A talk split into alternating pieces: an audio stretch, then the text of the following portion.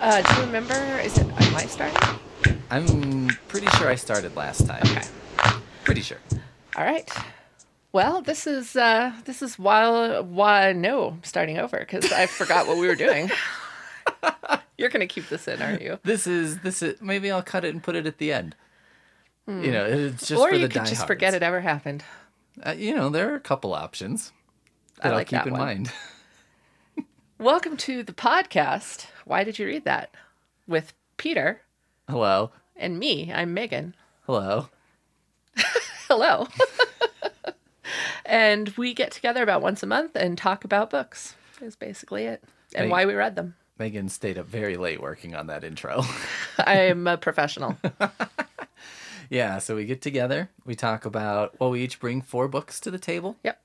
and then you pick two of mine that you uh, want to hear about or you know would mind less hearing about and then i do the same for you so we hear about two of each in depth Yep. and then we hear about the other two in shallows I mean, sometimes. yeah sometimes the Sometimes the shallow the ones same. get covered about the same yeah. because you're excited to talk about something and then you're like yeah i wish meagan would have picked that one or you don't really realize until you start going that you're like i have things to say about Yeah. this book Yeah, I think it's that one. turns out We just, um, we just get going. but also it really kicks off with a joke that That's you correct. bring. It does kick off with a joke. Are you ready? i am ready What's the best way to carve wood? this is so weird i was just looking at a thing about well i guess it was about sanding but woodworking Okay. Best way to carve i don't know Whittle by whittle. oh okay mm, yeah okay i'll accept it Got a big thumbs up from my office mate. big thumbs up.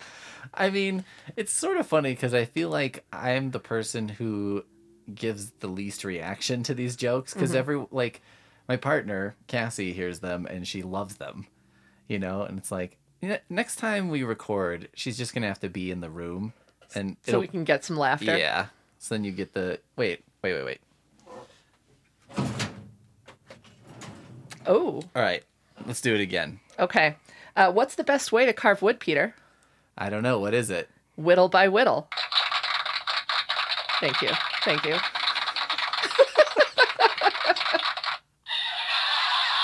yeah. Oh, that would have been better. There we go. I have this little sound machine. Someone got me at some point, and it's had, you know, I don't know what kind of battery is in here, but it's been running for like five years. Nice. And then it has a, a drum roll, but it's like way too long.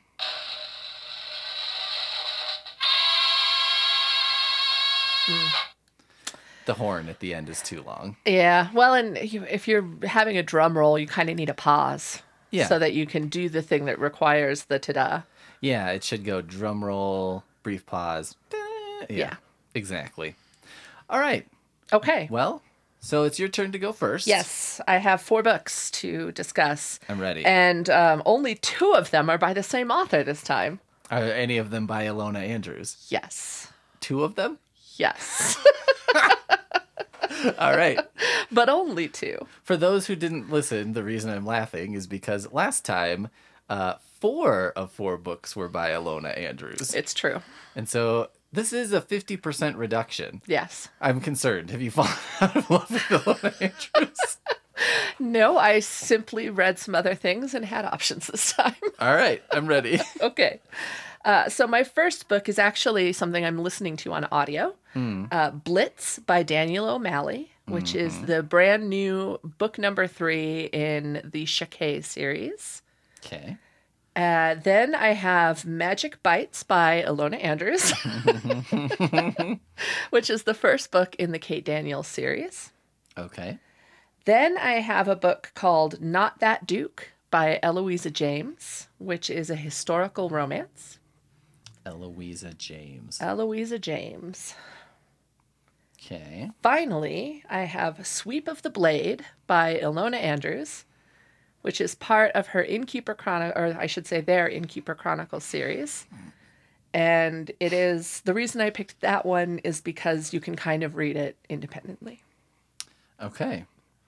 Um, well, just before anything else, I really like the title "Not That Duke" because Yeah. that sounds to me like a certain era of Disney Channel movie. Yeah. was titled that. Catch that kid, you know, stuff like that. Those like sort of imperative. I don't know. Yeah. Is it like not that Duke? Like it's like, oh, he's not that Duke, or is it more like, oh, not that Duke? Uh, not really either, but closer to the second one, Okay. I would say. oh, not that Duke. Yeah. More like, you know, you need to marry well, but you don't want to marry that Duke. Or yeah, I guess another option could be like, dude, don't be that Duke. Yeah. nobody nobody likes that no Duke. one wants to hang out with that Duke. um I want to I want to hear about Blitz by Daniel O'Malley, but this is like the third in a series, right? It is. So you can give us some background on 1 and 2. I can, but I'll also say that this is the kind of series that I think you could read any of the books on their own Okay. and be fine. Um, I actually read book number two, Stiletto, first and didn't have Oh. any trouble. Interesting. So, I was trying to remember. There was some book that I did that long ago and read part two before I read part one and didn't even realize it until I was reading part one. And then, oh, okay. It was this series. There was a guy named Greg Rucka. He wrote this series of kind of thriller books. And they were called Finder, Keeper, um, stuff like that. Although he didn't do Loser Weeper, but whatever. But Keeper came before Finder. And so, you know, I guess just I sort of picked it up and yeah, you And they- made assumptions based on the rhyme. yep. And they didn't make like a big thing of it being Right. part 2, you know, and it it was it was okay. Like I I didn't know reading part 2, I didn't know there Yeah. was more to it. And then when part 1 was kind of explaining some things like the appearance of characters, like Right. what they looked like a little bit more and some more background, I was like this is a really weird way to do this series. Mm. and then you were like, Yep. oh, Oh, I'm the fool. you know, I can beat that actually. Okay. I was watching the movie Giant on DVD, the one with James Dean, Okay. and it's really, really long. So the DVD was double sided disc. I watched the second half first and was really confused. How is there not a thing that's like, wait, wait, wait. If Yeah. you're listen, if you're watching this, have you watched part one? yeah, That would be that would have been helpful. the most valid use I could think of of like uh, computer generated James Dean. If they Mm. were like, we're gonna just have him do this to be like, hey, if you're watching this on DVD, flip it over. Yeah.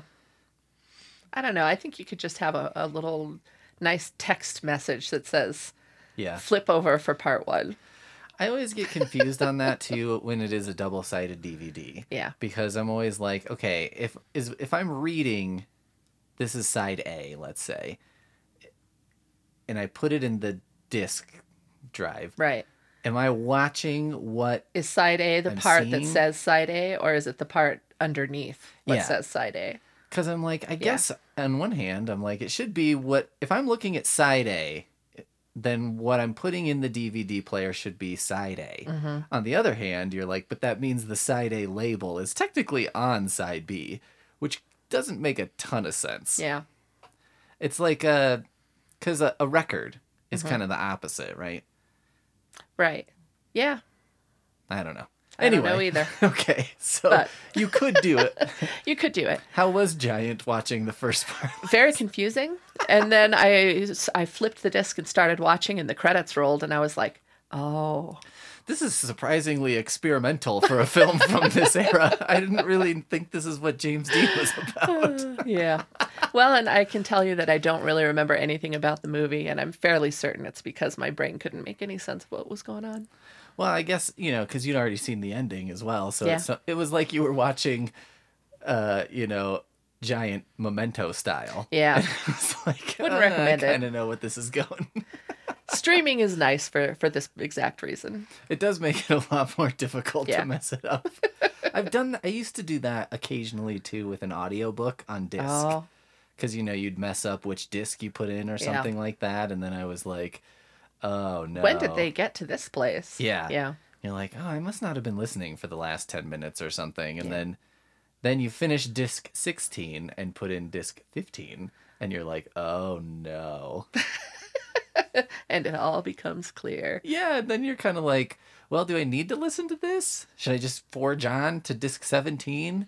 You know, like maybe there's something. What if there's something in here that's like super integral? Yeah. Like the introduction of like the the person who committed the murder. Yeah. Yeah. Yeah, like you know, I think the special the like ones I would get into this a lot are like Stephen King books. I listened to I think the first one in the Dark Tower. I was listening to an audiobook, but the Overdrive audiobooks that I used to download oftentimes would not play in order. Um, unless you change the files a little bit. Okay. But I discovered this way too late. So a lot of times the first track that it would play would be like disc 3 Mm-hmm. equivalent. And so then it went back to disc one and whatever. And I was just like, I'm out. I can't do it. Luckily, Overdrive has improved since those early days. it's gotten a lot better. Yeah. yeah. But yeah, those were. Anyway. Anyway, uh, okay, Blitz. This is called Blitz. Blitz by, Daniel, O'Malley.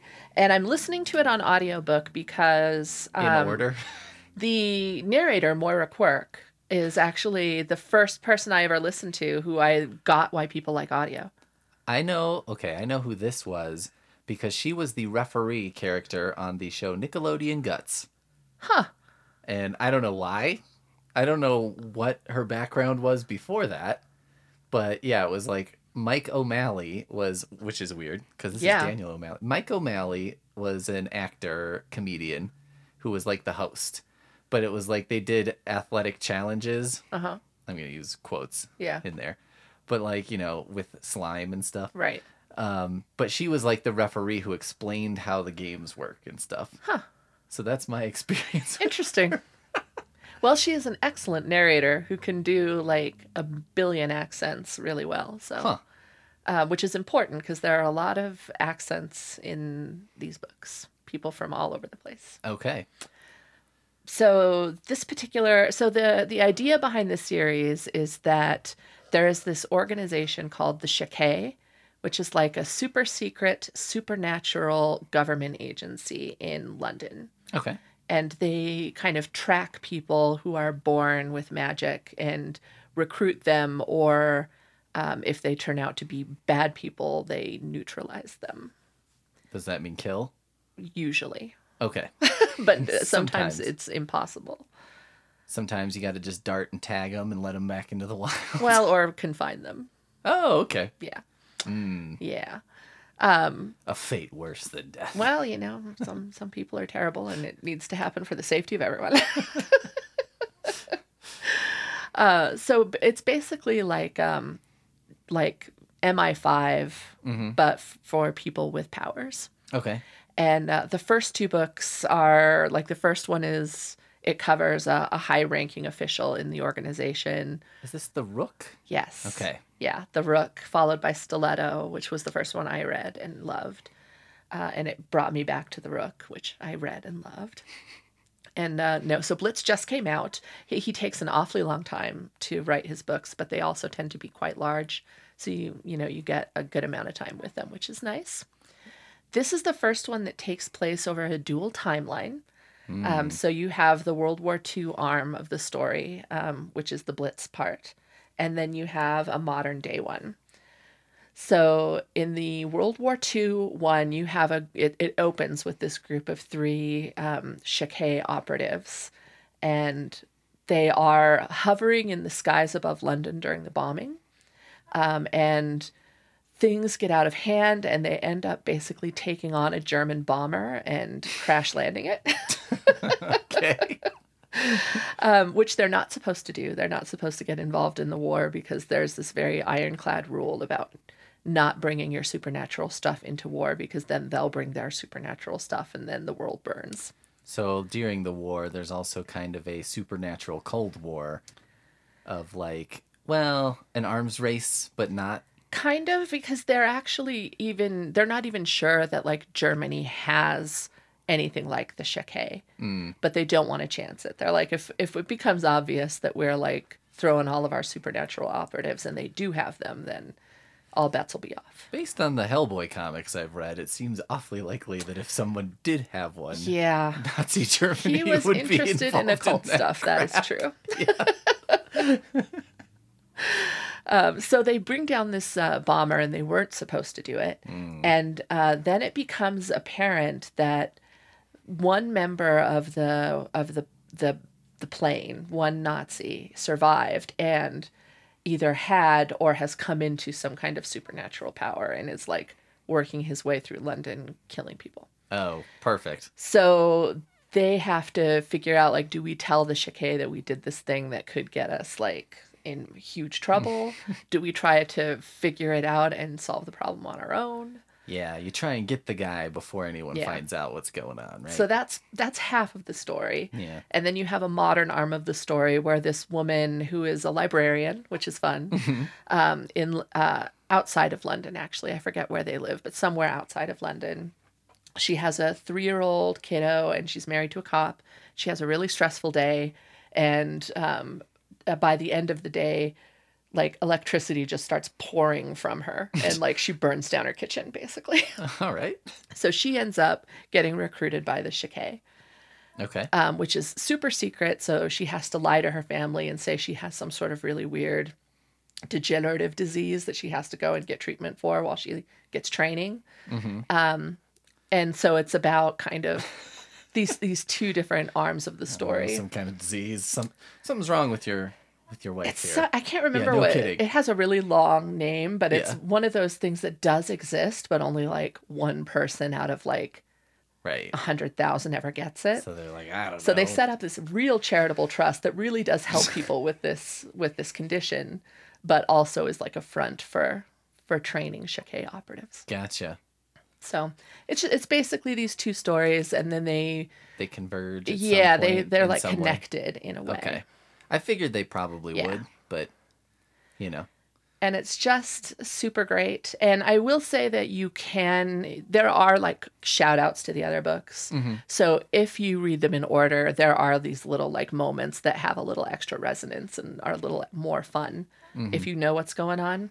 But also, you, it, it won't take anything away if you don't know that like this character was in book two and it's a fun little glimpse into what she's doing now. Like, So if you just started at book book three or whatever, Yeah. you'd be like, you'd still know what was going on. yeah, you, I think you'd be fine. Okay. So you should just basically like read the descriptions for all three, and if one of them catches your attention, I'd say go ahead and start there. That's fine.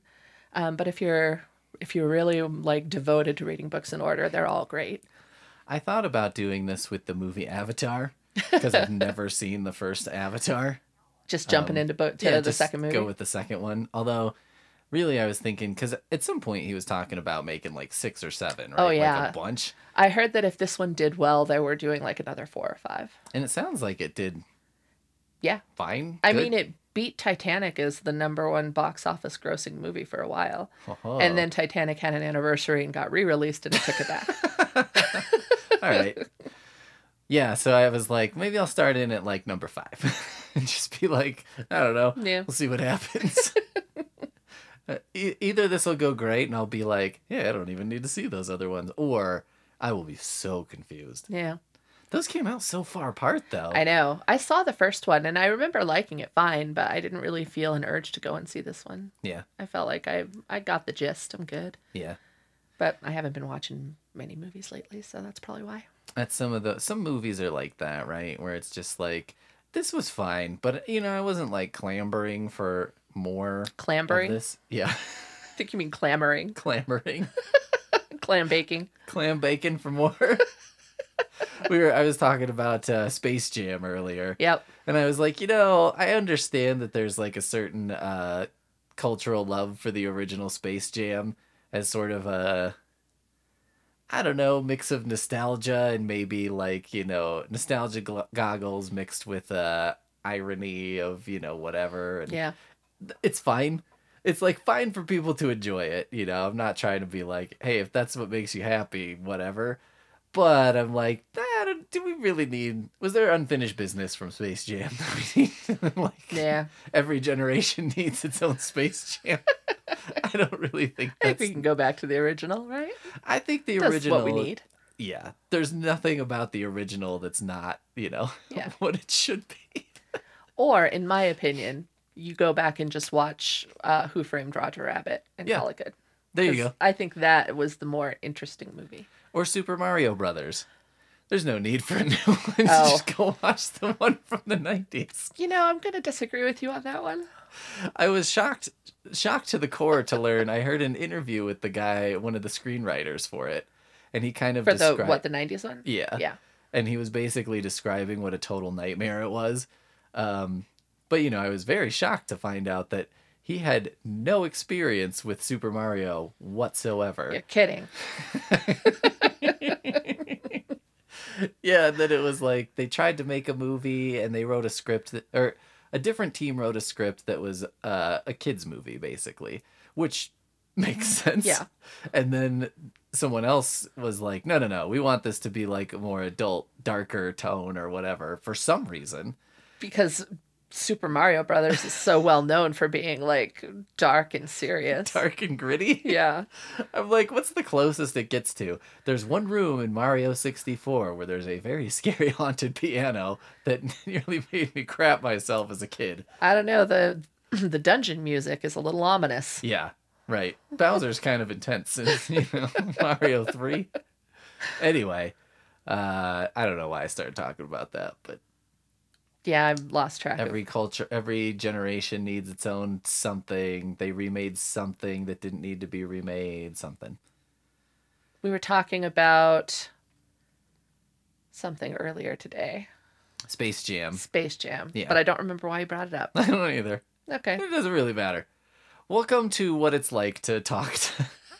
I did have a question about Blitz because Yeah. I think you'd also said something about the series being pretty funny.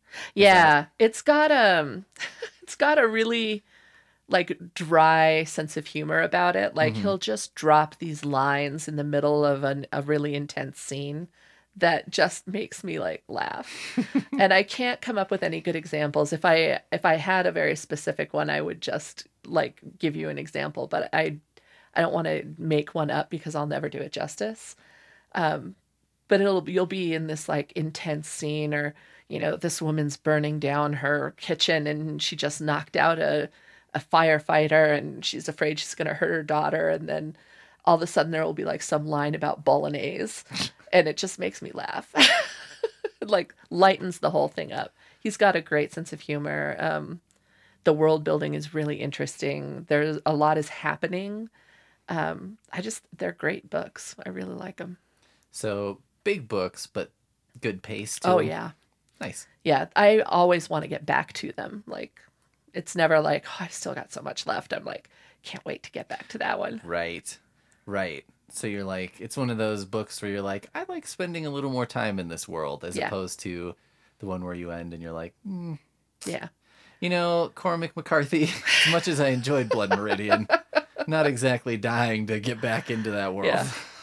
i'm gonna go outside and enjoy some sunshine and some some breezes Uh, yeah, I feel like I need an ice cream cone or Yeah. something. Like Yeah. I just need to eject myself from that frame of mind. i'm gonna spend some time at the the dairy queen Yeah, I'm gonna go pet a cat or something. Like,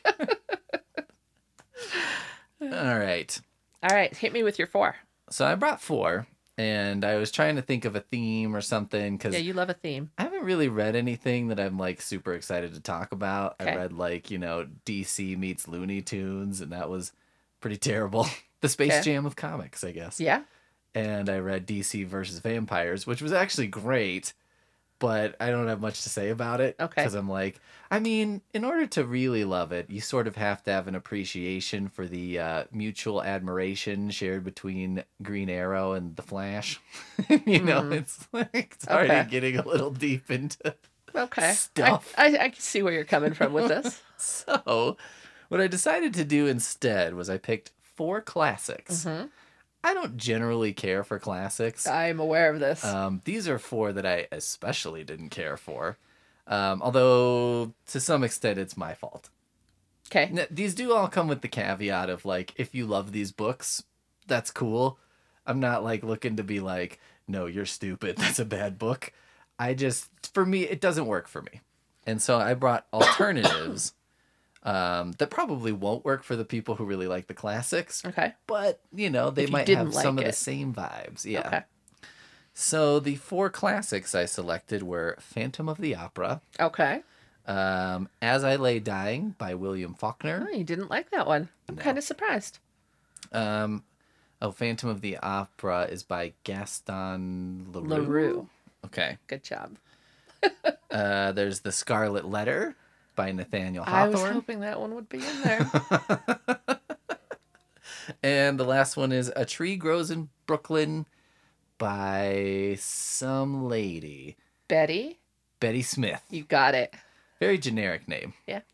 So, I'm, I don't want to get into the complaints too early. People can't help their names, you know. They can. No. You can just go change it. I've considered, I have considered, like, you know, I've lived all my life this way. I could be Peter Parker for the rest of my life You could if I wanted to. Do Go it in an it. afternoon. do it. You could change your whole life. Do it. You won't. All right. So I'm definitely going to make you talk about the Scarlet Letter, but I'm going to save it because I think it's going to be good. So let's see. I'm curious as about about why you didn't like As I Lay Dying because that's one that I would have thought you might enjoy. Well, there's a little story behind All right, I'm what ready. happened with As I Lay Dying. So, As I Lay Dying was assigned reading when I was Mm. in high school. Oh yeah, that's never good. That does really kill the uh, enjoyment of most books. And uh, because it was like assigned reading, of course, I didn't do it until I had one weekend, Right. you know, and had to read the entire thing in a weekend, which at that time in my life was like unbelievably not smart Yeah. of me to do. So I sat down, I started reading it, and I could not figure out what was going on in this book. I was so confused. And I just was like, I'm just going to keep plowing through. You know, one of the um one of the things that I think has sort of made it more difficult for me to get into books is like I don't have a great ability to like picture characters in my head. You're not a visualization person. Not at all. Okay. So like, you know, when a movie comes out based on a book and people are like, "Oh, that's not how I pictured Ron from Harry Potter looking like that." That never happens to me because I have no image in my head. Okay. The only time I'll have an image in my head is if I have seen the movie first, Okay. then, you know, retroactively I'll kind of apply it. But so it makes it difficult in books that have large casts of characters okay. when I was reading The Hobbit, I was like, I don't know which dwarf is which. I don't know, you know, and like You don't know your gloins from your oins. I do not. At least, and you know, watching the movie is a little easier because I was like, okay, that's handsome dwarf. You know, that's uh, rotund redbeard dwarf. You know, and Okay. like they they had some visual cues to help the people like me be like, okay, you know, I I got it. But I I get it. They didn't want to say every time like handsome so and so, who you know just kind of looks like a handsome dude. But um, baldy McAngry face, you know, like whatever. You know it's coming to life. I'm amazed you you should have written The Hobbit. so then Baldy McAngry Face went up to uh, King Dwarf, who got warped by power or whatever, and said, "You've never been lesser than you are now," or something. wow. And the other dwarf was like, "Whatever, bro." Masterpiece. Take that, Tolkien. yeah. I know you had an experience in World War II and it changed you or whatever, but like, come on, man. We Bodie cut this down to five. coming yeah. for you. yeah, Baldy McAngry Dwarf. you could have just called him that. It would have been so much. Anyway, so I'm reading as I lay dying, and I'm just like, I, I thought I was like, I still don't really have a handle on it, but that that wasn't unusual for me Mm-hmm. to like have to read maybe twenty percent of a book before I kind of knew what was going on Uh-huh. and could follow it. So I just kept going. Faulkner too. Like, yeah, Yikes. it's pretty dense Yeah. and you know it's it's flowery the writing in a, in a way um it's like gritty flowery i guess Yeah. so then you're going through and then i was probably at three quarters through this book and i was like i still do not understand what is happening now this is also pre-internet like if this had been in the post-internet era By this point, I would have long ago looked this up on Wikipedia and been like, what is happening? Mm-hmm. I don't understand.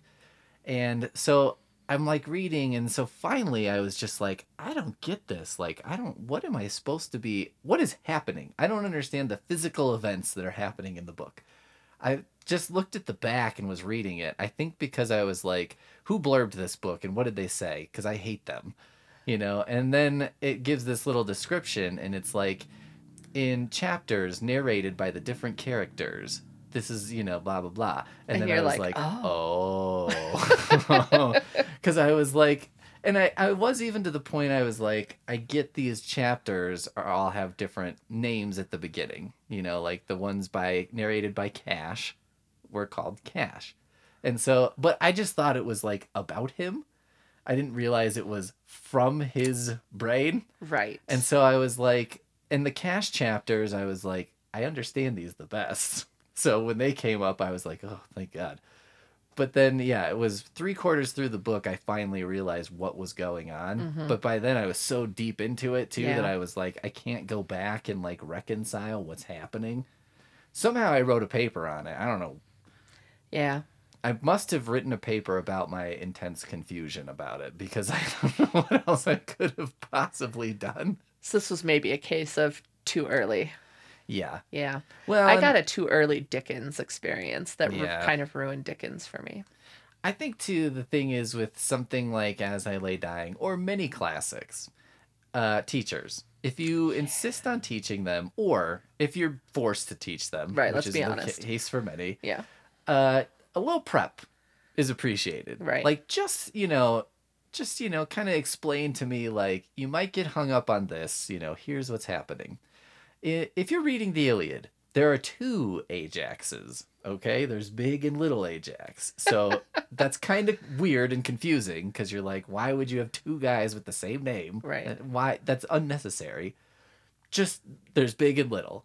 You know, stuff like Yeah. that. Just like give me a, a couple pointers to help me through. Well, and I believe there's research out there showing that in a classroom setting, people who watched movie adaptations of books before reading them had better understanding and retention. Yeah, I believe it because like you kind of can fill in some of those. Yeah. I mean, we also in that class read the Canterbury Tales. Oh, has, those are like- wow. Yeah, Like in the Middle English. yeah. Ooh. There's That's an rough. entire section where a guy is basically telling a, a hilarious fart story, and I had no idea what was going Yeah. on. And I had to go to class, and then the teacher had to explain to the entire class, like, this is basically one long fart joke. It's like a scene from Airplane that's just about farts. You guys didn't like it, and I was like, I had no idea that Yeah. that's what they were talking about. I mean, I found that language challenging as a college student. you know? It was just so weird because the teacher was kind of like, "This is hilarious. This is great stuff," and I was like, "Mm, if you can comprehend it, "Yeah, you know, that is an important part. yeah." Yeah, like I didn't even really understand the basic concept that it's like these different people telling these different stories. yeah. Apparently, I have a problem with that. Like understanding when it's like a rotating narration duties. But um anyway, so I read that one and uh hated it for that reason. So Yeah. that's the one that I'm like, eh, it's not really The it's- book's fault. Yeah. It was like I came into it a little bit uh, unprepared and then also unwillingly. So that probably didn't help. Yeah.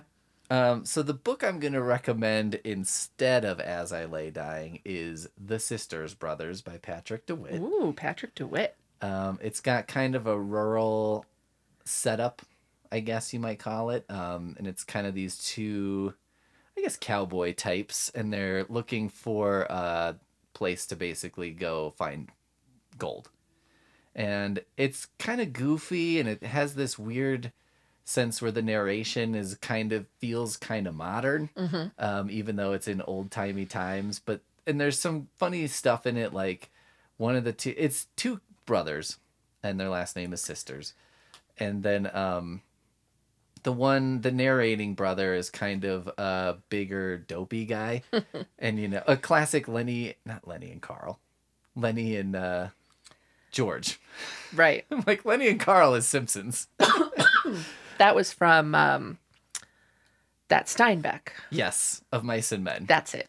So you've got a big, uh, gentle soul, dopey guy, and then in the sister's brother, the younger or the smaller, kind of more shrewd, kind of meaner guy. Um, the bigger, dopier guy like buys a toothbrush at some point, you know, and everybody's like, "That's the stupidest thing I've ever heard of." like brushing your teeth. What are you talking about? But he keeps like kind of extolling the virtues of like you know, once a month, it's pretty, it's nice. like, Scrape the moss off. yeah, he's like, I like it, you know. I think it's, and everybody's like, oh, you're crazy. Like, um, They're spitting out teeth as they say it. yeah. But anyway, it's got like, um, I think the setting feels similar to me, and then it's got like a very voicey narration that goes with it. I think it's got a uh, sort of darkness to it that goes throughout, and it's not like overly dark. It's not like you're watching, I don't know, The Crow or something. Right. Like, oh, this is dark. You know, it's, it's more like it's just every once in a while something happens, and you're like, this guy's really mean spirited. Like, Yeah. um, and I, I don't know. I guess I just feel like that would be a much more readable book, and it's more fun than As I Lay Dying. And um, yeah, I had a I was traumatized by a scene in As I Lay Dying. really, Somebody breaks a limb and Yeah. to set it, they put it uh, in concrete. Yeah. And then when they're taking the concrete off, it's stuck to the skin, and so all the skin comes off with it. yeah. And I have never not. Ugh, no, mm, it was horrible. Never left you. Yeah, it's it, it's there in the middle of my brain still. Yeah, and I guess I could just say too, like, I mean, the general plot of As I Lay Dying, right, is these people go to retrieve. I think it's a woman, uh, or maybe it's their father. Like, it's somebody. You know, I think it is their father. I think so too. Like Yeah. the patriarch of the family, the family has to all go and get his body, but then they're like ferrying it across a pretty great distance to bring him home, basically. right for burial. Yeah. And so, but you know, it's like uh, a long trip through not exactly great country and stuff mm-hmm. like that. So it's kind of harrowing. And I, I remember it being kind of gross in some parts, which Yeah. I did enjoy. I was like, well, that gives me something. I've seen The Fly, so I understand this. But, The one with Jeff Goldblum. oh, yeah. Ugh. Good one. I love that movie. I do not.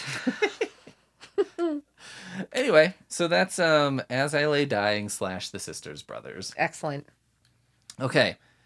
So we did Blitz. Mm-hmm. So I could pick Magic Bites by Ilona Andrews, Mm-hmm. Not That Duke by Eloisa James, or Sweep of the Blade by Ilona Andrews. Yes. I kind of want to go with Sweep of the Blade. Yeah. Yeah, I think that something about that title speaks to me. Okay.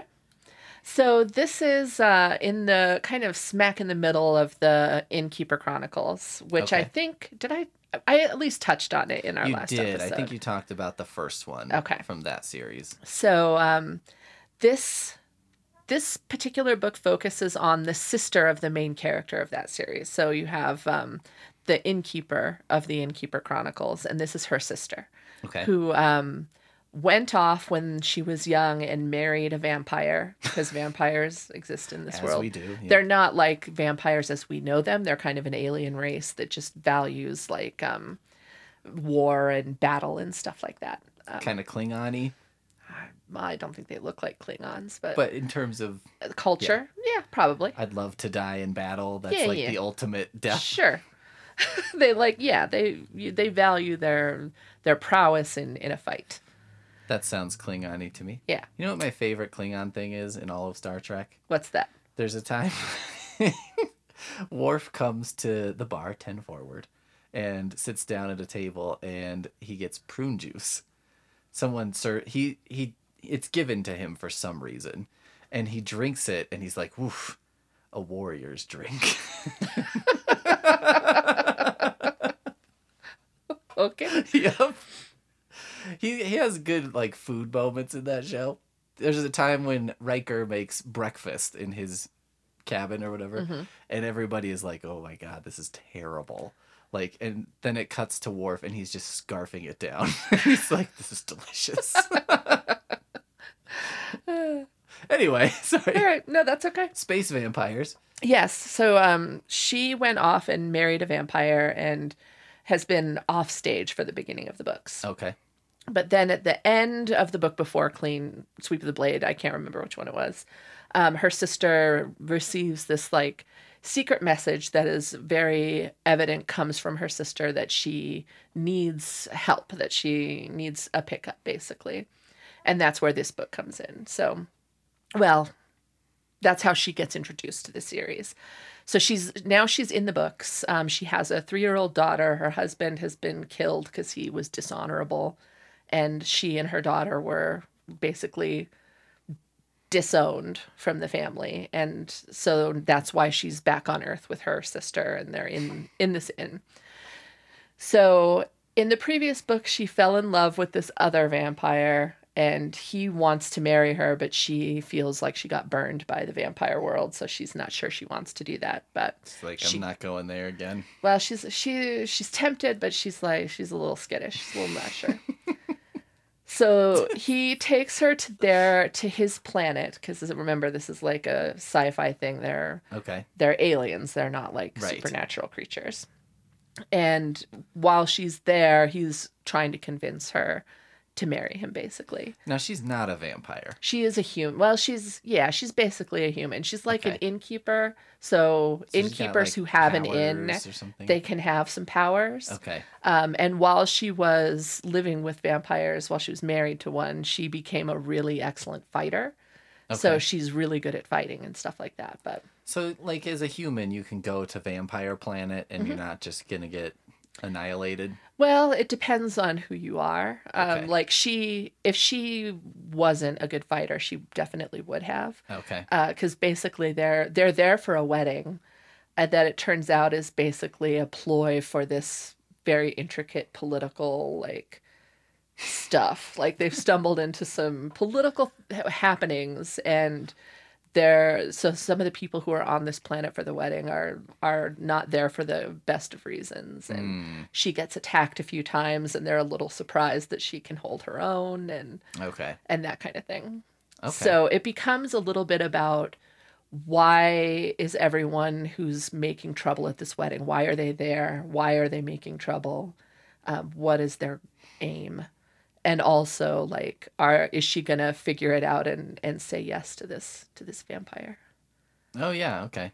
So yeah, and it hmm. was just really fun. And there's like a good amount of romance if you like romance, but it is just as much about like the political maneuvering and the fights and the weird, you know, vampire culture and planet. Yeah. and it's just it's a lot of fun. I like I something about Vampire Planet is just hilarious. Yeah. Like I don't know, something about just the idea of it even is like very entertaining to Yeah. me. That they just have their own planet, you know. They have their own planet. and like there was a werewolf planet. Yeah, sure. but um, the werewolves and the werecats fought each other and they couldn't give it up and so the planets got destroyed so like now they're like wanderers in the universe and That makes sense. yeah I think that was always like the Star Trek thing. What never worked for me with Klingons was like, which one of them figured out faster than light space travel? Mm. Like, who's building the spaceships there? Because, you know, they, like any Klingon who seems to be good at that kind of thing mm-hmm. seems to be not respected in that culture. Yeah. Like, they're like, all right, nerd, you know, it's like a planet that feels like it's just one long high school set of lockers Yeah. and the nerds are just getting shoved into it all the time, you know? And I'm like, how does this happen? actually there's a theory in this book that i found fascinating um, because you know they have all of the different cultures of all of the different you know planets and races that exist in this world and every one of them kind of froze at the moment that they discovered you know the rest of the the rest of the world basically the rest of the universe because the reason that your culture changes is to like sustain itself and to to learn the next best thing and to like keep advancing so that you will be successful. Mm-hmm. and that kind of pressure is removed. Like you know when when you can just leave your culture if you're not happy because you can go and join like go to this other planet that suits you better then that push to like change the culture goes away Hmm. so the culture basically just stays where it was. So like the vampire culture was in this very like medieval warrior culture when it discovered the rest of the universe and now it never had any reason to change and so it stays there. Whereas you have other cultures that learned later and they had gotten into like philosophy and stuff like that. Mm. And so every culture reflects the moment that it like became aware of the rest of the universe. Okay, so maybe Klingons like discovered faster than light travel and then basically haven't changed a whole lot since then. Right. And so they're kind of the same as they were and so maybe they discovered it earlier in their Right. arc. Hmm. and I and it makes sense to me, you know, like because you why would you change your culture if you you know there's no reason to do it because your culture is secure and safe and everyone has what they need and if you're unhappy you just leave. I always wondered about that like if we discovered let's say we discovered, you know, 10 nearby planets all with completely different species of sentient beings or Mm-hmm. whatever. And I always wondered like would humanity eventually become to be like one thing? You know what I mean? Like one kind of creature. Ah. like would culture sort of Right. dissolve? we would care less about, you know, people from the southern hemisphere versus people from the northern hemisphere because we're all just people from Earth. Yeah, because the context changes. Yeah. And it's like, oh, well, all being from Earth. It's sort of like, you know, everybody from Colorado and Wyoming. Right. Like when you live in Colorado, you're like, oh, we're so different. But somebody from Ohio is like, same, right. same thing. Right. Or, you know, it's uh, people, you know, like people who live in New York City and they're like, oh, I'm from Brooklyn. And they're like, oh, I'm from, you know, don't know, Queens. Queens. Yeah. And from, you know, Staten Island. And I'm like, whatever. You're Like, from New York. Same crap. yeah. Like, I don't care.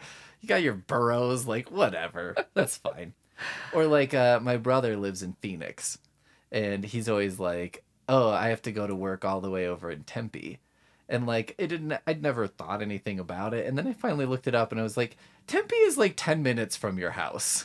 like it's like me complaining about like going to Evans for Right. work, you know? And I'm like, "Oh, I work in a completely different city." And it's like, I mean, You can cross the street sure. and be there. But like I could still go home for lunch if I wanted to. like So I wonder if Earth would become that way. I don't know.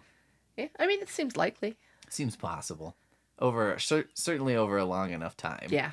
Cuz yeah, like you said too, like if I didn't like where I lived on Earth, for example, or I was like, I don't really like the culture of Earth, and I could just go somewhere else. Right. Because like right now, it's not like you have an option for that. Right. that. You Right. can't go that far of like, well, if the people in your area have a belief that you disagree with, like your options right now are basically change it. yeah, Whereas, you know, if you had the ability to move somewhere that didn't have that belief, yeah, you could just do that. I can just leave. Yeah, Yeah. just take the ball and So go I- home. I thought that was a really cool way of of conceiving about culture and the development of culture and Yeah, I thought it was an interesting moment in these books to be like, I like it. It makes sense to me. that is interesting. It feels Star Trekky to me, which is a plus. All right. I don't know why I'm putting that onto that, but here we are. I graphed I graphed what I know onto what I don't know. okay, so that was Sweep of the Blade. Sweep of the blade. Now is that so that's the third part in that You know, I forget. Let me. it's not on, the first look it part. It's uh well, it's like a it's part of the entire series, but it also it's focusing on a different character and in um in a different place than the rest of the series. Okay. So it's like it's part of the series. Sorry, my phone is not wanting to do this, but That's okay. um, it's not the first book, and honestly, you could kind of skip it Okay. and the rest of the series would continue to make sense. It's like this little s- step sideways in the series Gotcha. for this um, important character to kind of have her own moment. Okay. So you could could you read this on its own or would you not really want to? I think you probably could, but I do think that you would benefit from figuring out the way the world works. Okay. There's some um, world building that happens in the early books about like what is an innkeeper and how does Right. travel between these cultures work and all of that stuff that I think you would benefit from. Okay. Makes sense. Yeah. Why does this lady know space karate? Exactly. For lack Yeah. better I don't know what you call it. How how can this you know human person like defeat uh, in battle uh, like a seasoned vampire warrior? All right. Okay. So, Yes, you know what I'm picking. uh the Scarlet Letter. Yes. Okay. So, as I recall, the Scarlet Letter is about a lady named Hester, Hester Prynne. and she is an adulterer. So they make her wear a red letter A Yep. around. Yep. And then there's some kind of like church guy. Yeah. She has a daughter She has a daughter named Pearl. who's like the product of Yes. this adultery. And that's part of the whole thing. Right. And then there's some church guy who's like goes kind of goes back and forth between being like, "Ooh, what you did was bad," and then he's like, "Yeah, maybe it's not so bad." And then at some point there's like a huge flaming letter A in the sky for some reason, which is like I think meant to teach someone a lesson. Yeah. They Um, didn't do subtlety No. in the day. Not at all. um, it's it's sort of weird when you read a classic. Like I just found out that like um, so there's the book Infinite Jest by David Foster Wallace. Yes. and it's like this big like literary achievement and like l- book snobs love this, Yes. right? And I just found out that the president in that book, who's supposed to be kind of like a weird uh character, is named like President Good Guy. Like that's like his literal name in the book, and I was like, you gotta be kidding me, right? Like you couldn't have done any better than that. You know what I mean? Like you couldn't even take the word for good from like President French. Beneficence. yeah, so, yeah, exactly. Like Maleficent is a pretty wild name to name somebody because you're like, so I guess you knew what this lady was gonna turn Right. out like. Didn't, we're under no illusions that she was good. Yeah, but it's like his name is like President Bud Good Guy, you know, and you're like, okay, real And nice. He's known for giving you the thumbs up. I couldn't believe it when I read that.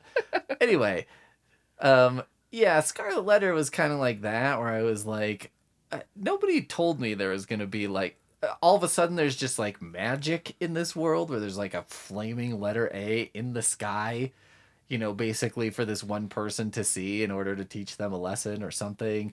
It kind of does feel like, you know, I don't want to get too on my like uh, world literature by and about women course high horse here. Uh, but it did feel also like the Scarlet Letter was like puts this lady through this horrible ordeal in order to teach this dude a lesson, A hundred percent. only to teach this one Yeah. dude a lesson. She was fridged. Yeah, kind of. I mean, yeah, it was weird. And you know, that's probably like looking at it with too modern of a lens because I Well, think I mean, it is, but also like, what else can you do? Like we Yeah. we read through uh, our own experiences, and there's very little you can do to really change that. Well, and I think the other thing that's weird about the Scarlet Letter is I, I could see why perhaps in its time it was a big deal. Right. But at this point, saying things like, you know, maybe sleeping with someone outside of your marriage isn't like a huge problem, or like sleeping Maybe someone that you're not mean that married you should to. die. Yeah. you know, like maybe if somebody sleeps with somebody that they're not married to, uh, you know, A, maybe it's not like if it's a man and a woman and the man is married and she, you know, whatever, maybe it's not like all the lady's fault. But B, like, you know, they don't have to be a pariah for the rest of their life. Right. I mean, you might have some You might have friends feelings. previously that aren't your friends anymore and Right. that's fine but you know they don't need to like uh ruin your life comprehensively Right. you know what i mean And Yeah. i i get how at that time maybe that was a like radical position of just like what if like people who are adulterers just you know we just kind of were like Don't like you much anymore. yeah, I, You're you know, kind I'm of a not gonna come to your house for Thanksgiving, but like whatever, Right. You know, I'm not gonna like kick you down when I Right. see you at the grocery I'm store. gonna like steal your house and imprison you and take your shoes and Yeah. you know make you wear a hair shirt. And your your child has to grow up in a potato sack like Right. some, you know, street urchin because that child's the product of, you know, Right. an extramarital affair or whatever. You Know? Exactly. Yeah. And it's like I think that for me that just felt it felt extremely antiquated, which is what it is. Right. But I think that's why it doesn't really work for me as a book because I'm like, I think the message of this book is just too old. And you have to go too far. Like, I kind of get to, there's a level of like, well, you could translate it to modern issues that women face. hmm But I'm like, you know, a woman making 80 cents on the dollar to the man is not, to me, on the same level. It doesn't really have the same solutions that Right. that a woman being like, I don't know, Right. basically uh, excommunicated. Well, and I would also argue that you have other options, like maybe reading a modern book about women's issues, perhaps even written by Gasp, a woman. Well, or even just something written in the like this millennium. Yeah. You know, like I think there are just many Right. versions of that. Read a Margaret Margaret Atwood or a, an Alice Walker or you know. Well, and I think that's the other thing is, you know, part B of it is that the style that it's written in is horrible. The like it does these parentheticals where it's like a man, comma, who was born in a shed, you know, 10 towns over and, you know, his mother was very happy when he was born. His father not so much and then you know, but his father grew to love him, and when his mother passed, they became even closer. And it was only after that uh, that they really discovered the true nature of their relationship, comma, goes to the store. And you're like, what happened? Like the Right. beginning, I have to go all the way back and be like, wait, what? How did the sentence begin? Who's going to the store? this guy who had parents, you Yeah. know? And it's like, the whole book is written that way. And I don't know if that was like a, a thing back then. Maybe it was. Well, my understanding, and I think I act- we actually discussed this when you read this book, um, Yeah. and we had this conversation lo these many moons ago, Yeah. is that it was written to be even old timeier than Hawthorne was writing in. Like he was purposefully writing in an antiquated way, Right. even though he was in what we would consider a time that was writing in in a way that we would consider antiquated Right. already. Like it would be like me writing something in the style that I think people would talk like in the 20s. Sure. But then people are reading that 100 years from now. Right. And so then they're like, well, I'm kind of reading something 200 years old Right. instead of 100 years old. Well, and yeah, and I don't know how accurate that would be to how, you know, things were Right. then, whatever. It just it doesn't make for a good experience Yeah. reading in my opinion and it just it's so heavy-handed too. Yeah. Well, he's super long winded. That's what Yeah. I mostly remember about Hawthorne. I've never read a Hawthorne that I've enjoyed. Yeah, and I think this point in my life too, I've very much come to this thing of like, if you have a point you want to make that's basically that's pretty simple. If you want to be like, what if we just didn't treat people like crap because they did something maybe bad, but you know, Yeah. and kill In this, somebody. right. In the scheme of things, it wasn't like a, Yeah. a mortal sin. Yeah, it wasn't that bad. Like, what if we didn't ruin their life? Right. And I think I've run out of tolerance in my life for the novel as the delivery vehicle for a point that simple. Mm. Because I'm like, you just made me read like 300 pages of made up gobbledygook. Yeah. We could have had a 15 minute debate about it and Yeah. gotten to the same place. I just talked about it for like five minutes and have made the point. Yeah. You know what I mean? Like, I get it. And, you know, I, I think I've really lost my uh, tolerance for that. Yeah. Because I just feel like the novel as metaphor for delivering something so simple is just like overkill. And it's like, eh, I don't know.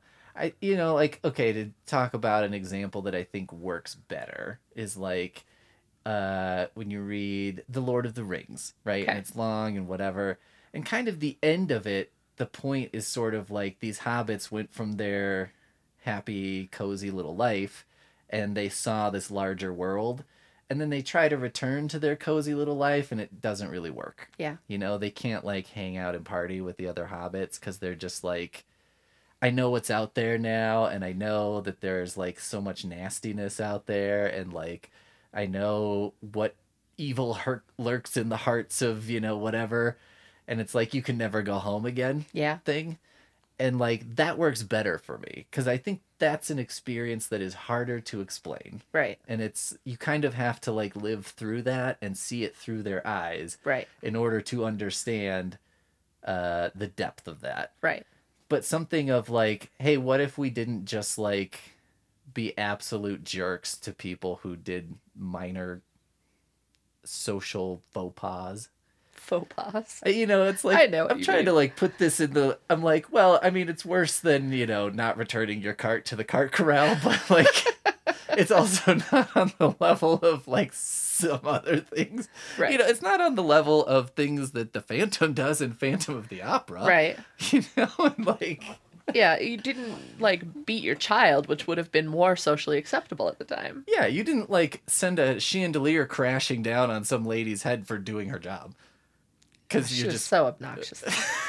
but still, I mean, I was like, that seems a little bit like overkill. Like, maybe you could have just like, boo, you know, I don't know, something. This is a weird side note. Sure. I don't know if you were aware of this. Phantom of the Opera just closed on Broadway. I heard about this. Yeah, I saw a picture of them like loading some of the props into a truck, Yeah. which I was like, where is that going? I'm sure that the production company has like a warehouse and they reuse a lot of that stuff. Now, do you think, uh, because my first thought of this was like conspiratorial, and I was like, well, do they do this and shut it down for like five years so that then they can re bring it back? You know what I mean? And be like, it's back. I mean, I don't think that that's a conspiracy. I think that that's how it works. Like Yeah. you you run a show and especially these long-running shows that are really beloved, you close it knowing that eventually it is it's going to come back because people are going to miss it. You know, and so like Chicago's been running for Yeah. like my entire lifetime practically, I I think. And if it ever closes, um, it'll be a temporary closure. I don't know for how long, but eventually it's like a tried and true show that has an audience that people love and um, someone will be like i want to put my spin on it and we're going to bring it back I feel like Phantom of the Opera is due for a horrifying CG nightmare movie Mm. like Cats. i mean they've already done a movie adaptation that didn't do super well Yeah. I don't know. Well, I, that's a separate book. Um. Anyway, I think the Scarlet Letter. I just it's so it's so antiquated. Yeah. And I think the level of point that it's trying to make is a point that, for the most part, in Western society, we've adopted. right You know, I don't think you. Uh, I, well, I wouldn't know even. You know, it's. I think most of us don't live in a small enough place now to know that kind of thing. But also, it's the kind of thing that you're just like, yeah, it happens sometimes. right Um, so the suggestion I'm gonna make for an alternative is a graphic novel called Penny Nichols, which is about a woman. I think I talked about it on here, but it's been quite a while. okay Um, it's basically about a woman who uh, is like kind of floaty through life, like not sure what she wants to do, and she ends up getting involved with this uh, crew who's like kind of making an indie movie. And Oh, yeah, so she gets like more and more involved with that and becomes kind of invested and interested and starts helping them out on the business side of things a little bit and um, it just feels like sort of a story of a uh, woman coming into her own and like enjoying her life. Right. And it's not all about um what like a guy's doing really. You Right. know, she definitely does not exist to teach a guy something. Well that's nice to hear. Yeah you know as i'm you know i'm thinking most women do not exist to teach a man something but i don't I'd know like the grand think that design that's true I would be, uh, I would feel very terrible for the women in my life because I'd be like, "Ooh, you've got some heavy lifting to do. you gotta teach me a lesson. It's gonna be real basic." But um, yeah, I think for me that felt like a very modern take on feminism, which is to say, too, like this isn't something that you're gonna read and you're like, I don't know, I'm not, you know, I'm not gonna go to the like women's march or something, and Right. Whatever, like that's not what this is. I think Penny Nichols feels to me very much like a book that's like what 2023 feminism feels like to me. That's how that book kind of feels. Okay. And it's not like badgering and berating or insulting. like Right. I think the Scarlet Letter is kind of uh chastising in a way too, Right. which is a little weird. Maybe moralizing. Yeah. Yeah, moralizing's a good term for it. Which is also a weird thing about it because it's kind of like moralizing, but also anti-moralizing at the same time. It's, a, Right. little- I, it's a mess. That book is a mess. Throw it away. Read Penny Nichols. Yeah. Excellent. All right. So, you want to tell me about your other two books? I do. Uh, so we discussed Blitz by Daniel O'Malley. Um, I also brought Magic Bites by Ilona Andrews, which is the first in the Kate Daniels series. So this, um, similar to the Hidden Legacy series, this is set in like the the real world as we know it, with the exception that in the Kate Daniels universe, um, magic has started to kind of seeping into the world, and it comes in waves. So when when magic hits the world, technology stops working. So like your car stops running, your electric lights go off, you can't watch television, like none of the tech will work. Um, but people who have magic can like light fey lanterns and you know they can build vehicles that run on magic and all of that stuff so um, and then for as long as magic is what they call up like you can you can use all of that stuff and then when the magic recedes again technology will turn back on and Oh, it's so it's like flipping back and forth Okay. and the main character, Kate Daniels, is a mercenary who takes on jobs involving the supernatural, basically. And there have been this, um, so she gets notification that her guardian has been murdered. And it clues her into a series of murders that he was investigating that she thinks might be why he was killed. And so she takes on that investigation, basically. Okay. So, yeah. Huh. I'm really enjoying it, which is good because there's a lot of these, so they can keep me reading.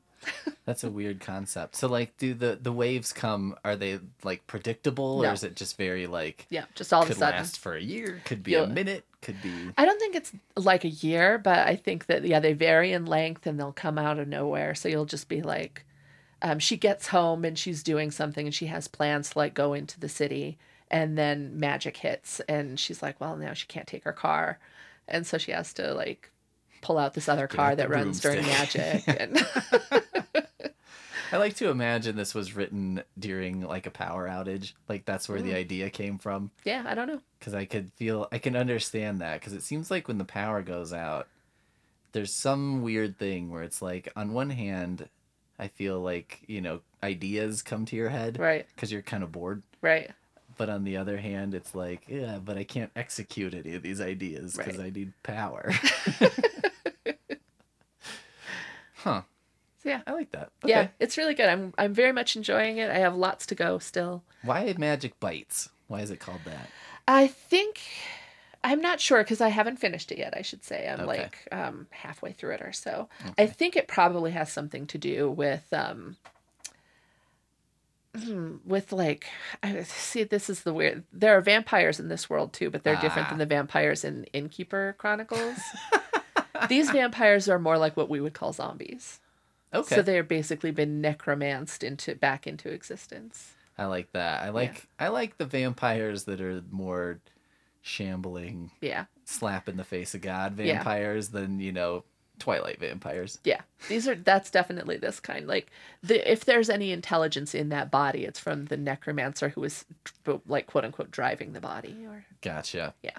It's like uh the I haven't seen the show, but the movie What We Do in the Shadows. yeah, And they're all vampires, but they have the one vampire roommate who's like the Nosferatu Yep. type, and he's like a weird. that movie is so good. It's pretty awesome. I love that movie. I've never seen the show. I've heard it's very good. but yeah, I intend to watch it, but I haven't been watching much TV. really good. The movie's amazing. Uh, and the the scene where they like meet the werewolves. Yeah. It's really great. And they're not werewolves. Yeah, so good. Yeah, I like I like that take on vampires. I just I don't know. I think it's more. I think it's funnier for some reason. Yeah. Eh, also, like Twilight.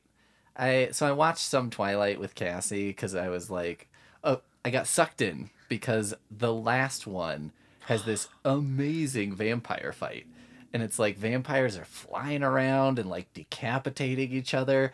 And this was she was just watching it, and it, I, I came downstairs and it was on, and I was like, "Is this what Twilight is? Because if this is what Twilight is, I am in."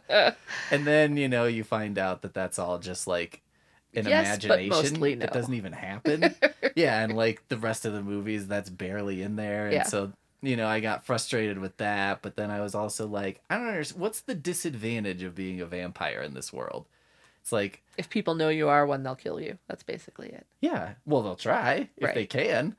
And you know, it's like, oh, they seem to be doing okay, and like you sparkle in the sunlight, you have superpowers, and it's like, what's the advantage? The what's the downside? I mean, it sounds like the early years. I it's been a minute since I've read any of the Twilight books, but it sounds like the very early years when you're first turned, you lack a lot of control, Okay.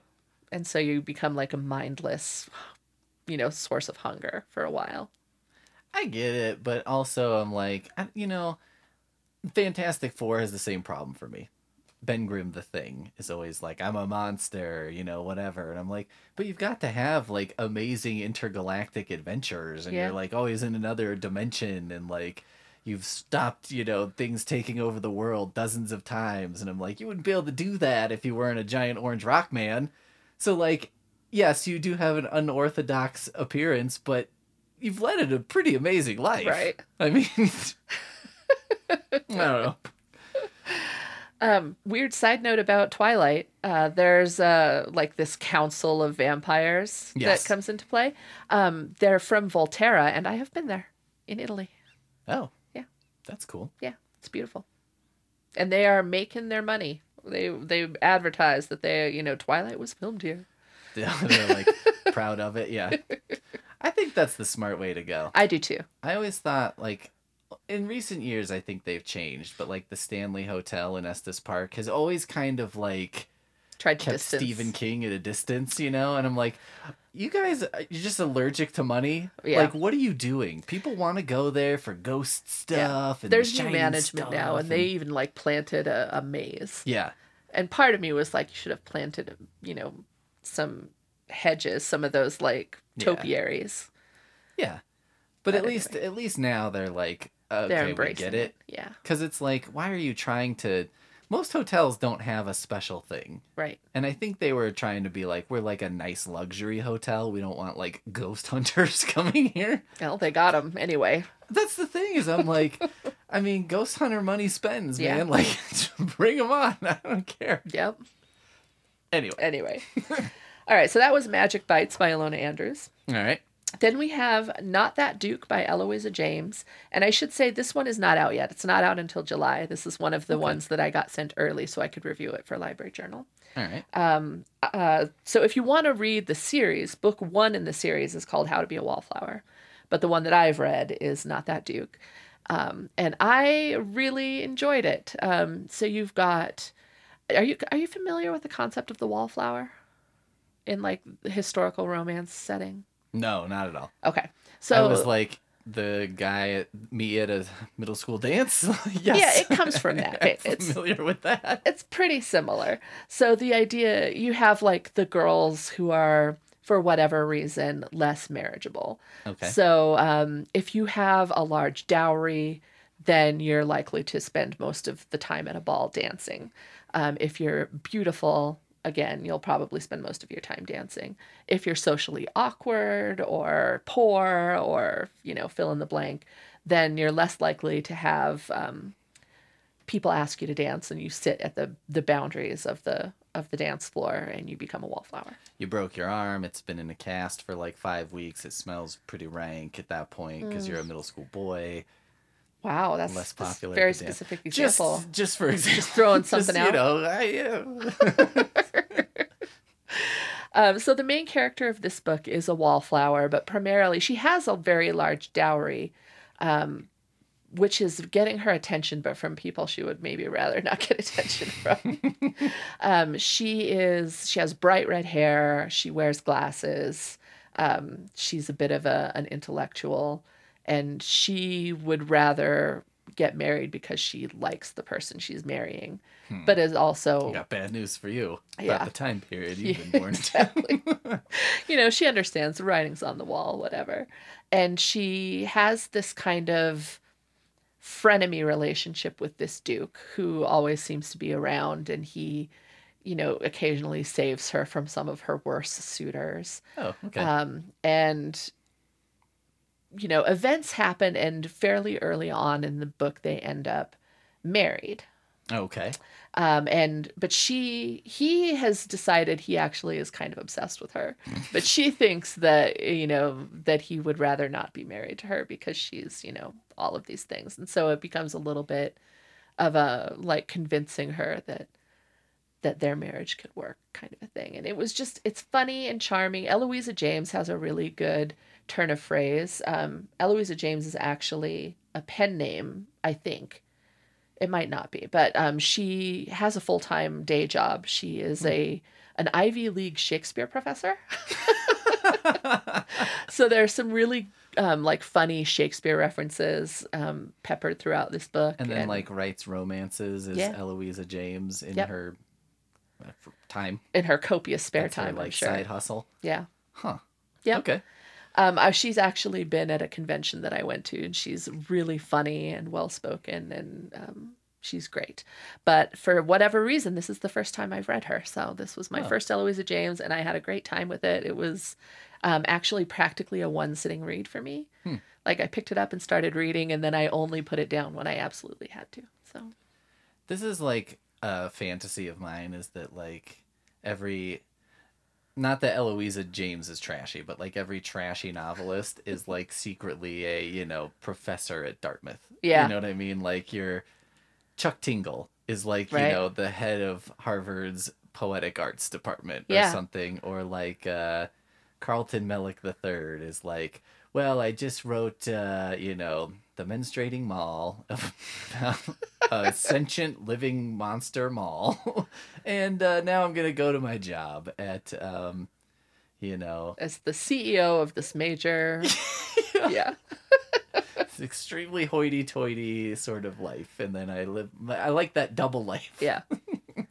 this is not the same thing, but it's similar. Um, there is this author, Peter Heller, Mhm. um, who has gotten a lot of critical acclaim and he's won awards and he writes these very celebrated novels. And I saw him speak at a library conference thing.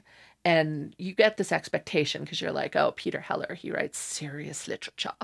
And you're expecting a certain thing. And then he gets up to start talking, and he has this very like ski bum kind of way of talking. and uh, he has this laugh that I cannot imitate, but it is the funniest laugh ever. And every time he laughed, it made me laugh. and I was like, I love this. I love that this is who you are. This is not who I thought this was going to be. This is much better. yeah. That's great. Yeah. So uh, that was Not That Duke out in July. And then we um, talked about Sweep of the Blade by Ilona Andrews. All right. Well, um, I didn't talk about Phantom of the Opera. Okay. Um, I'm going to limit my complaints on that to one specific thing, Okay, I'm ready. which ready. is hard because, wow. But, I mean, talk about a, a book that, because, you know, it was made from, it was like a serialized thing that Right. was put in, and it, boy, does it feel like it. Um, there's lots of just sort of dropped plot lines and things that I'm like, I think that was supposed to go somewhere, and it really didn't. Um, but my least favorite thing about it is there's this hilarious opportunity for comedy because um, there's this big theater and these two guys own it and they're selling it to these other two guys and it's kind of like the perfect comedy setup because the new guy the old guys are like there's this phantom. And like he's gonna tell you like i want he has a regular box you know he Right. has these things he wants things the way he wants them sometimes he shows up sometimes he doesn't. Just set it aside for him anyway and the new guys are like forget that like we're not doing that. This is stupid you know? Right. um then it kind of turns into like, oh, maybe there is a phantom. like, what is happening? Um, and I just felt like that was a wasted opportunity for some hilarious comedy. Um, but I don't, I don't enjoy. I think the book is like a total mess. I think the plot is makes no sense. Um, everything about it is weird. I think it tries to like make you sympathetic with the Phantom by the end, but you're like, I mean, I get it. Like being called ugly when you were a kid is probably not awesome, but I don't know if I can go so far as to you crushing a lady with a chandelier, being like, you know, uh, eh. Yeah. If I if we had, maybe if we'd met earlier and I'd been able to intervene before you had gone that far, and you know like kidnapping a lady and holding her hostage in your basement dungeon thing, you know, and I'm like, well, Yeah. you know, I, I know it's not easy to grow up being like not a hottie, but eh, Well, see, I think it goes to play devil's advocate. sure, It goes beyond just like, oh, you could be better looking into Yeah. like you're monstrous, sure, you know, which is a little different, to be Sure. fair. yeah. I I'm with it in as much as I here's the thing. I think it would have worked better if the Phantom of the Opera was monstrous looking and was taking out the uh, anger about that on the people who made his life miserable because he was monstrous looking. Sure. These are completely innocent people. They've done nothing wrong. Well, they've committed crimes against music. Yeah, I guess so. I have to say, I've read this book, but it's been ages. My primary familiarity is through the musical, um, which was my first real musical. I heard Music of the Night on a plane, and I was like, what is this magic? And I never looked back.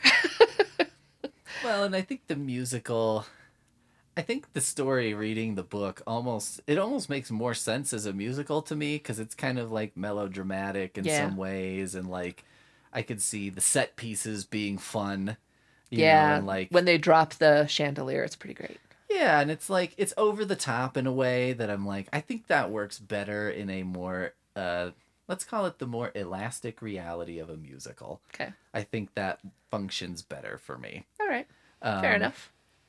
you know, like I can't I can't read Phantom of the Opera when like Frankenstein is right over here. I'm like, Frankenstein "It's so is really better." good. like and it makes so much more sense. I love Frankenstein.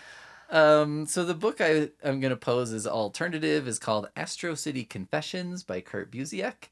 Um, this is a story of a sort of Batman-like character called the Confessor, who has sort of a Catholic theme to him, I guess, in a weird way.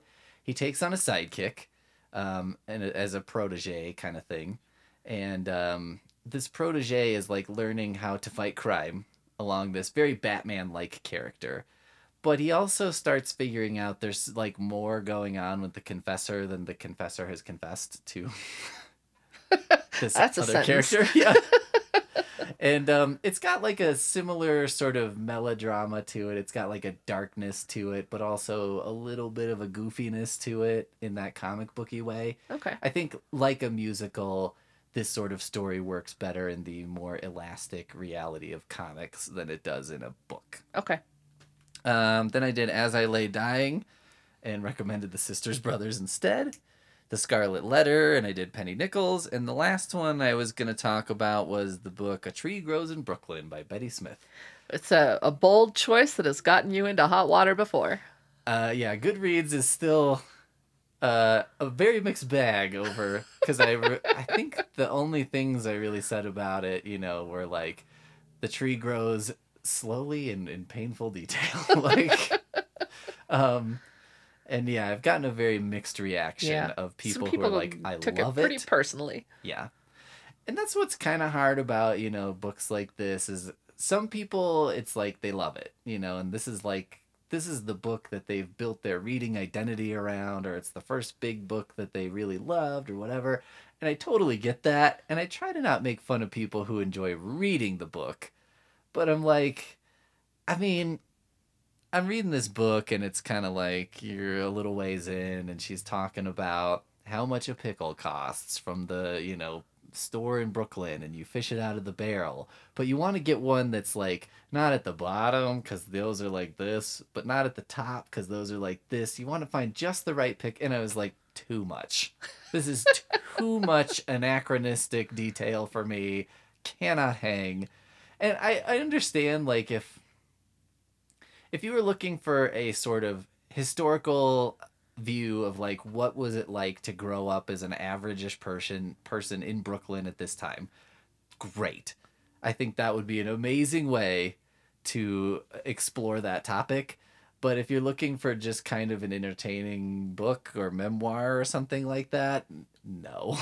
like it's so long and it's so detailed and like I didn't even get far enough into it where there was a story happening. You know, it was just like things were happening. Um so the recommendation I'm going to make instead of that is I think I also talked about on this show was Tenements, Towers and Trash by Julia Wertz.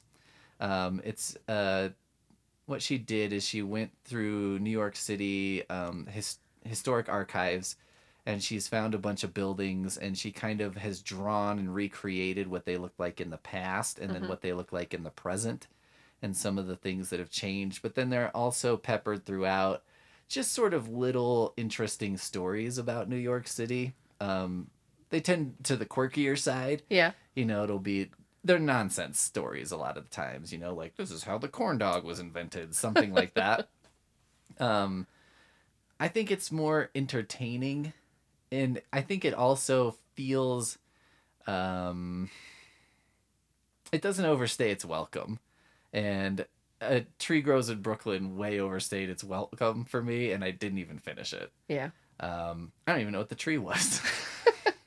like, I don't know.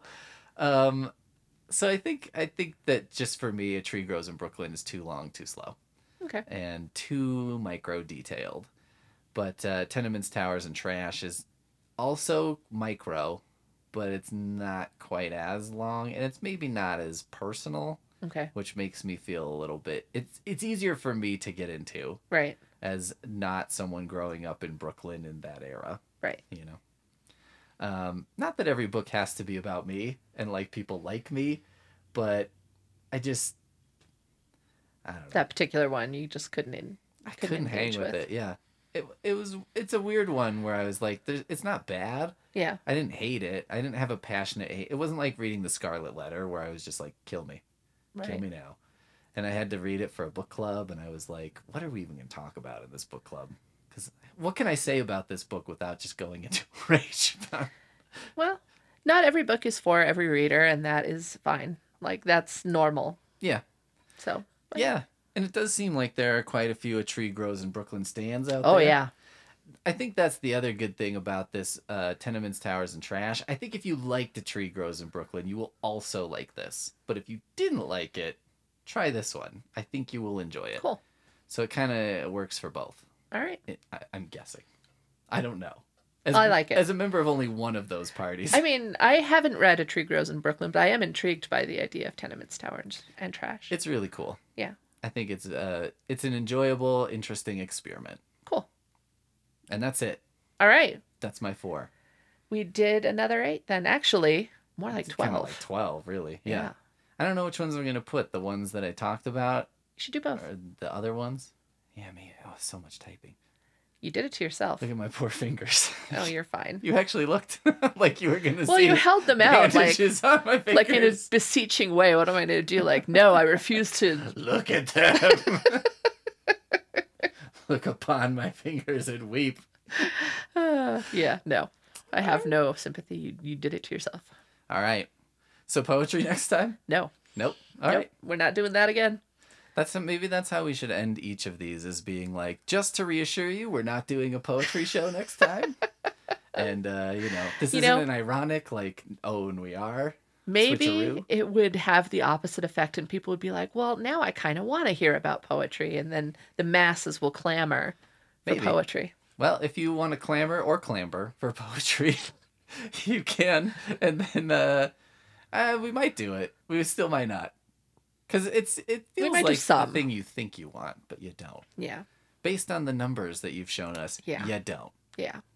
We know the truth. I know that that's who you think you're gonna be. You know, this is like, oh yeah, you know, every January first and the gym is crowded, and I'm like, I know that's who you want to be, but let's let's talk about who we really are. Right. Who we really are is Astro City Confessions. uh, and a bunch of Ilona Andrews. yeah. Apparently, you are really Ilona Andrews fans, which sounds fun. Yeah. Vampire Klingon I'm planet. I'm enjoying my time. I'm not gonna lie. I wish Ilona Andrews had written some uh, Star Trek TNG novels. Well, you know, you never know what people are doing in their spare time on the internet. Yeah, whoever owns that IP, Paramount, Paramount Plus. Yeah, must be because Uh, they yeah. do the lower decks. Knock knock some of those out. Give Ilona Andrews a, a a jingle. Just be like, hey, What do you think? got a proposal for you, based on a you know third tier podcast we heard that. I will say, Ilona Andrews has like really stepped up the game when it comes to like author engagement with their fans. Because Yeah. if you go to their website, they have like regular snippets of like behind the scenes of what's going on with characters and like Oh, that's fun. yeah, um, little serialized bits of things. Like one of the one of the novels in the Innkeeper Chronicles was published on their website serially, and they kind of republished it as a book, and they included all of the commentary that they had written originally, and Huh. super fun. Lots of extras, huh? Yeah, I guess this is maybe the advantage of being a team. yeah. A little bit more a ability to do that kind of stuff. yeah, You're like, we can do the thing and promote the thing. Yep. We can do it all. And I'm waiting. It sounds like they have plans eventually to write more in the Hidden Legacy series, which, as my first, is still my favorite. so I'm I'm waiting excitedly for developments on that front. Well, hopefully four books come out around the same time and you can bring all four to this show. You never know. You never know. all right. We'll see you next time. Bye.